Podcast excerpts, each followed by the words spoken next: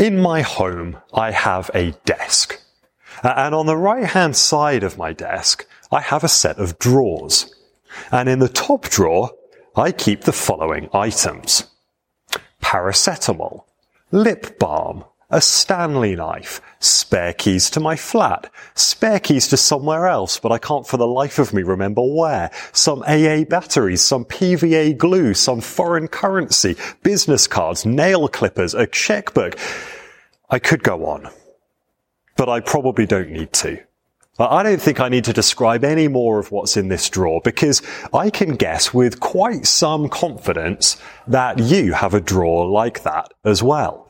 Everyone seems to. It's the place in your home where you stuff all the things that you know are important and that you need to be able to access quickly, but which don't really belong anywhere else. They matter. They're useful. But they don't really need a place to be stored all of their own. And if you're wondering what on earth this has to do with the Apostle Paul's first letter to the Thessalonians, well done for bearing with me, here's my point. As in his other letters, in this one, Paul has written quite logically and methodically about some of the issues facing the church in Thessalonica. Everything has belonged in a discrete unit, and I hope we've seen some order to the flow of his argument as we've gone through the letter over these past six weeks.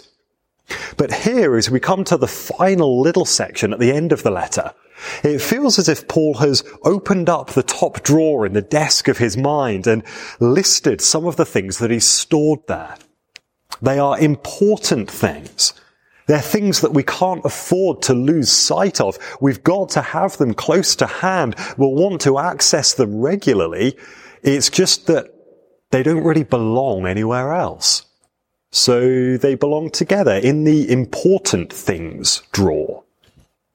In my important things drawer at home, I have a few small boxes and containers that help to keep these assorted items in some sort of order. And I'm going to attempt to do the same with these verses here. Uh, three broad containers to keep Paul's parting instructions to us together. Uh, they speak first into church life, then into the whole of life, and finally into our inner life. So first, uh, let's start with a glance at verses twelve and thirteen, which I've roughly contained with the heading, Honor Your Leaders. Honor your leaders. Now let me read those verses. Now we ask you, brothers and sisters, to acknowledge those who work hard among you, who care for you in the Lord, and who admonish you. Hold them in the highest regard in love because of their work. I'm told by those whose gifts in Greek translation are better than mine that these three instructions here all relate to the same object. What Paul is talking about here is a group of people who work or serve among the Thessalonians, caring for them in the Lord and admonishing them. It seems fairly clear from the context that he's talking about church leaders. And we know from earlier in the letter that there have been some disagreements within the church, which Paul has sought to clarify with his teaching in order to quell those divisions. But he's even had to defend himself as a leader and his model of ministry. So it would be no surprise if the leaders on the ground in Thessalonica were facing some dissent in the ranks in Paul's absence. This little container, if you like, has three important things for church members and three important things for church leaders. And I want to tease out each in turn. Firstly, for church members, there is a call to acknowledge one's leaders and the work they do.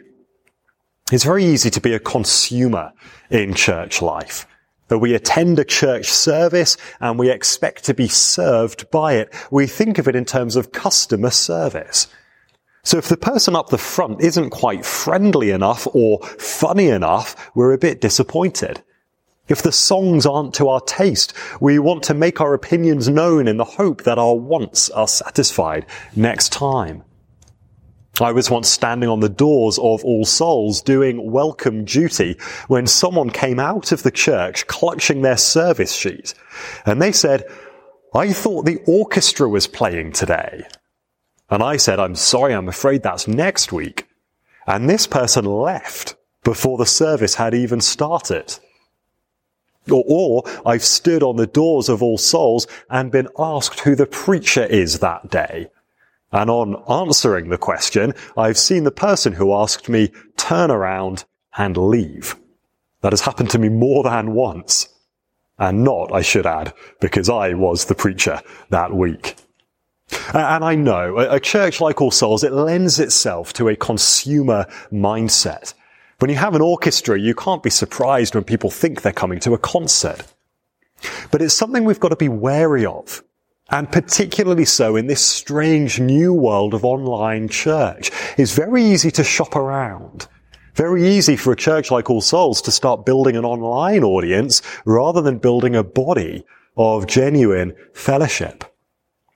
So we're to acknowledge those who work hard for us and who care for us. And secondly, Paul says we're to esteem our leaders for the work they do. We're to hold them in the highest regard in love. That's not to put them on a pedestal and to hero worship them. You see that happening where celebrity pastors have fan clubs. It can happen within a single church of any size. It's not that. Nor is it a blind and unthinking loyalty to everything they say and do. We're to esteem them, not to think they're infallible. None of that. No, it is to recognize godly leadership for what it is. It is service of others which is born out from love. That is honourable and estimable.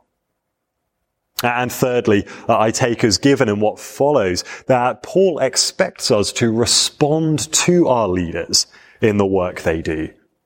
We've seen that directly already in this letter. Uh, Paul has taught these new converts and modelled Christian living for them, and he's seen them respond to his ministry by growing in Christlikeness. And that is a cause for celebration for Paul. In fact, their growth is his goal and reward. So he says in chapter two, verse nineteen, what is our hope, our joy, our crown, in which we will glory in the presence of our Lord Jesus when he comes? Is it not you? We're to respond to godly ministry with growth in godliness.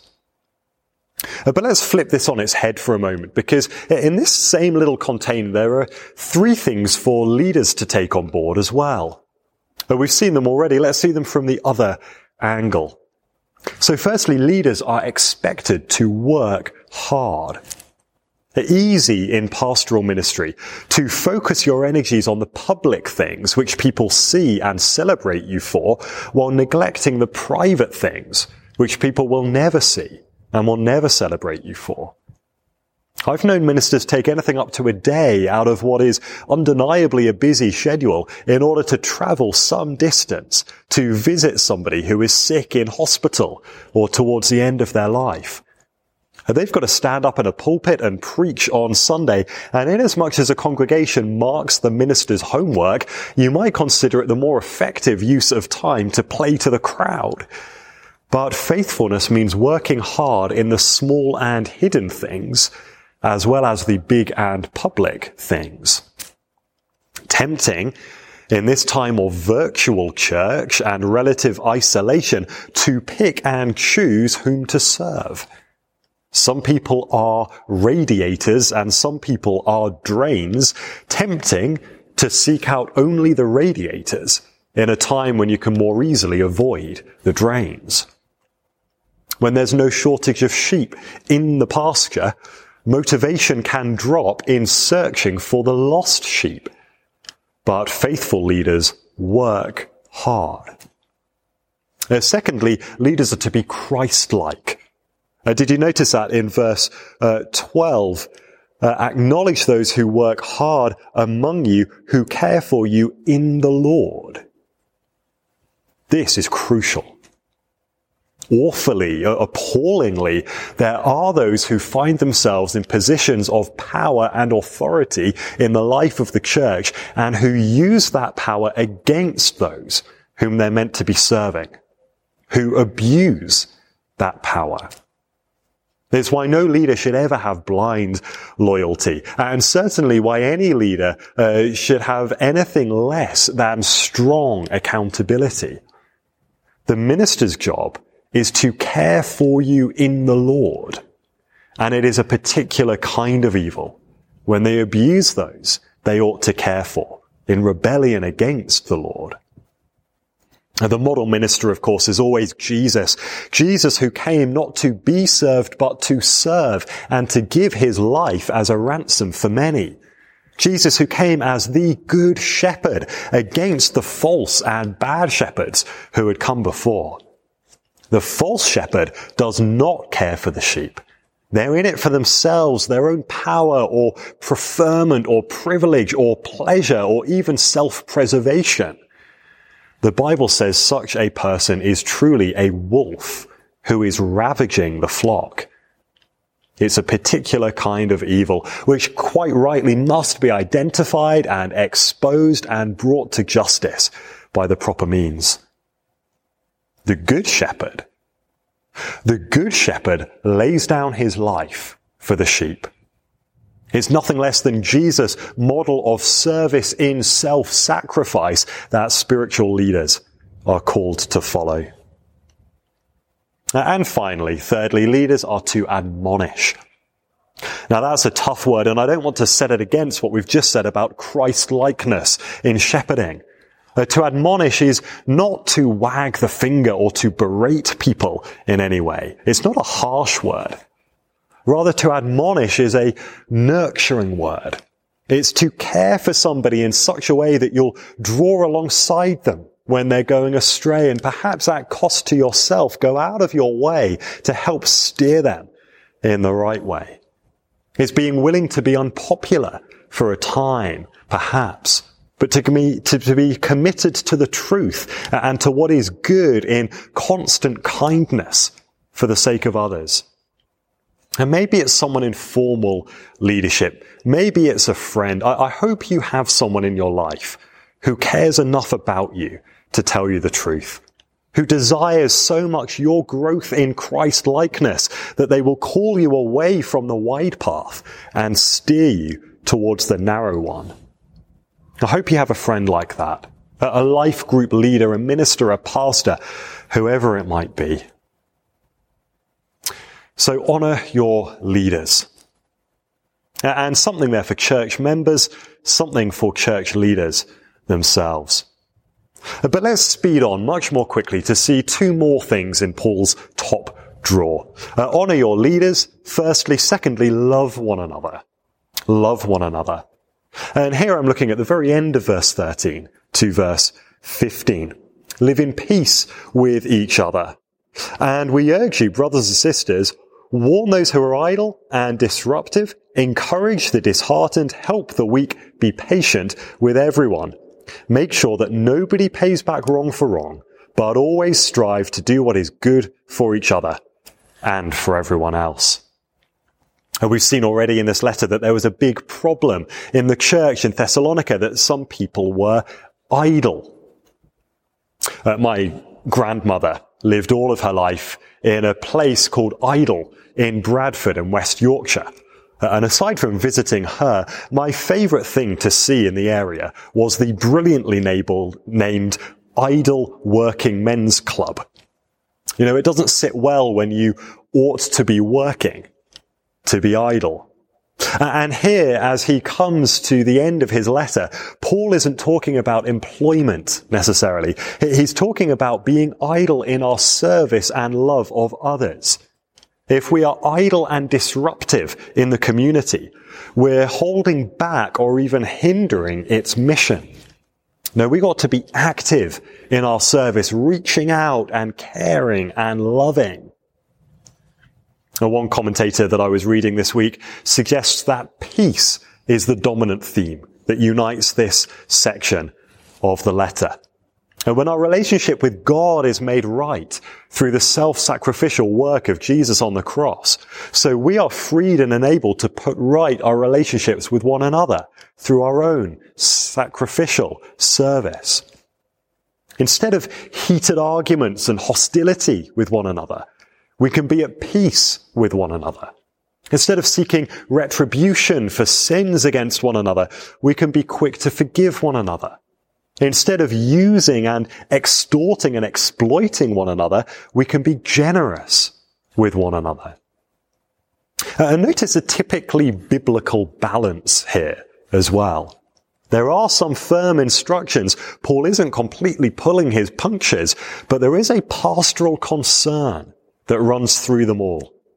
He gives these instructions for good reasons, and he recognizes that some will be struggling in a particular way. So for the disheartened, for those who feel beaten down by the circumstances they find themselves in, Paul urges the others to encourage them, to draw alongside them, to remind them of the great hope they have in the gospel, to help steer their gaze back towards Christ and his kingdom. For the weak, for those whose faith seems to be faltering or who are in some particular physical need at this time, Paul urges the others to help them. The Christian faith is an outward-focused faith. It's a serving others faith, because the Jesus we follow deigned to focus on us and came to serve us, not to be served by us. So honor your leaders and love one another. Thirdly and finally, as I close, seek the Lord. Seek the Lord. That's the last little container of important things from Paul's top drawer. He starts with prayer in verse sixteen. Rejoice always, pray continually, give thanks in all circumstances, for this is God's will for you in Christ Jesus. It's important to see that Paul isn't denying or dismissing the difficult aspects of life here. He's gone out of his way to speak into those things earlier in the letter, of relational difficulties, of spiritual doubts, of loss and grief. Paul isn't suddenly saying none of that matters. Just smile, be happy, always look on the bright side of life. No, it's more nuanced than that. He doesn't say, give thanks for every circumstance that you face as you face it. Rather, he says, give thanks in all circumstances. In other words, wherever you find yourself, in the midst of that, give thanks to God from where you are, not necessarily for where you are. There is a great biblical truth that the Lord works often in the midst of struggle to draw us closer to himself. When you find yourself there, look to him, pray to him, give thanks to him. And Paul might say, listen to him. Verse nineteen, do not quench the spirit. Do not treat prophecies with contempt, but test them all. Hold on to what is good. Reject every kind of evil. We live in a world where countless voices call out to us and seek to sway us in this direction or that. Paul says, seek the Lord and listen to him. So as the Holy Spirit does his work in your life, convicting you of sin, moving you to worship, stirring you to good works as you seek to please God, as the Holy Spirit does his work, don't resist him. The idea of quenching the spirit here has the sense of putting out a fire. Some of us are very good at pulling out our spiritual fire blankets and smothering the flames of what the Lord might be doing in our lives. Paul says, don't quench the spirit. Prophecies in Paul's day were perhaps a little different to our day. At the very least, they were in a time before the New Testament, and so those listening to them needed to test what they were hearing against the scriptures of the Old Testament and the witness of the apostles. Now, we've got the whole canon of scripture today, so we're in a good position to test all that we hear. Now, I suppose that some of us, by instinct, will be more inclined to expect bad or malign motives in those we hear speaking. Others, more inclined to listen and follow unquestioningly. Paul is balanced again. Test it all. Reject what is bad. Hold on to what is good. Through it all, listen to God. Seek the Lord. Because having said all of that we've said about Christian living and about godly behavior and so on, we can't miss the most fundamental message of this whole letter. The real heartbeat of it and its driving force is that we would know God for who he is. We would know the love and grace and peace of our Father in heaven. We would know the near salvation of the Son who will come in glory to make his home among us fully and finally and forever.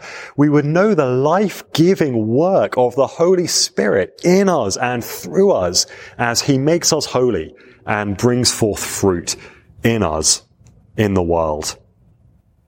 And our little mantra from chapter four, verses one to three, one final time. What does God want from us? That we would please him. What does God want for us? That we would be sanctified in all the fullness of that. So if I may then, let me end with a prayer. A prayer that we will be those who take on the message of this great letter to the Thessalonians and who carry it deep in our hearts. A prayer that we may be changed by the Spirit as we await the return of the Son to the glory of our Father in heaven. I'm going to pray verses twenty-three and twenty-four for us. May God himself, the God of peace, sanctify you through and through. May your whole spirit, soul, and body be kept blameless at the coming of our Lord Jesus Christ. The one who calls you is faithful, and he will do it. Amen.